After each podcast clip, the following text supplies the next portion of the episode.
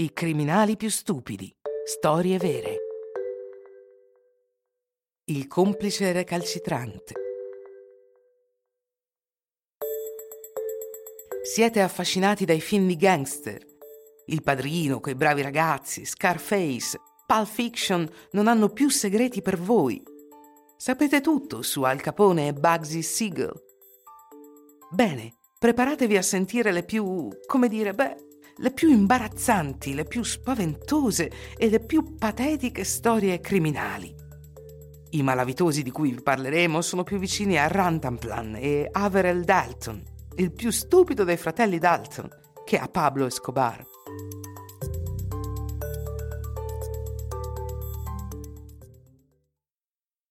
Prendete questi due criminali di Juan de Acosta in Colombia, ragazzi che non sono alla loro prima rapina e che sanno di non essere gli unici a fare questo mestiere.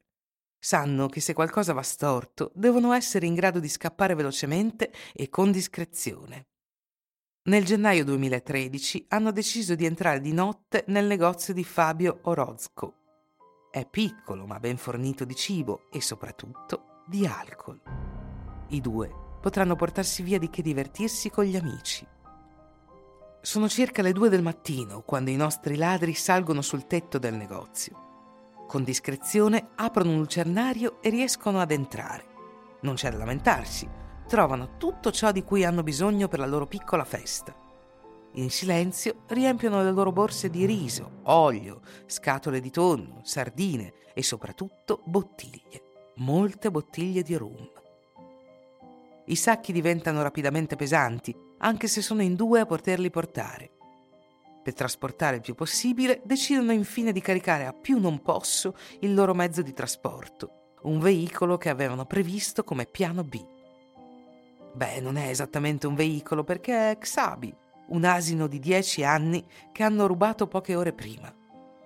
Il perché, beh, un asino non fa rumore quando si avvia, è discreto di notte quando tutto è tranquillo e la popolazione di Juan da Costa è in un sonno profondo. Ma Xabi non è affatto pronto a portare tutte quelle bottiglie, per niente. La sua moralità gli proibisce di essere complice di un furto o è solo un po' pigro? La storia non lo dice. In ogni caso, Xabi, carico come un asino, si rifiuta ostinatamente di andare avanti e comincia a ragliare nel mezzo della notte. Avete mai sentito un asino ragliare nel cuore della notte? Si sveglia la polizia della stazione vicina, che si chiede cosa stia succedendo a un'ora simile. Gli agenti sono rapidamente sul posto, ma scoprono solo Xabi, che ancora piange e protesta contro il peso sulla schiena. I nostri due ladri sono scappati lasciando il loro bottino. Fabio Orozco ha recuperato la sua merce e Orlando Olivares il suo asino, il suo coraggioso e onesto Xabi, di cui già sentiva la mancanza.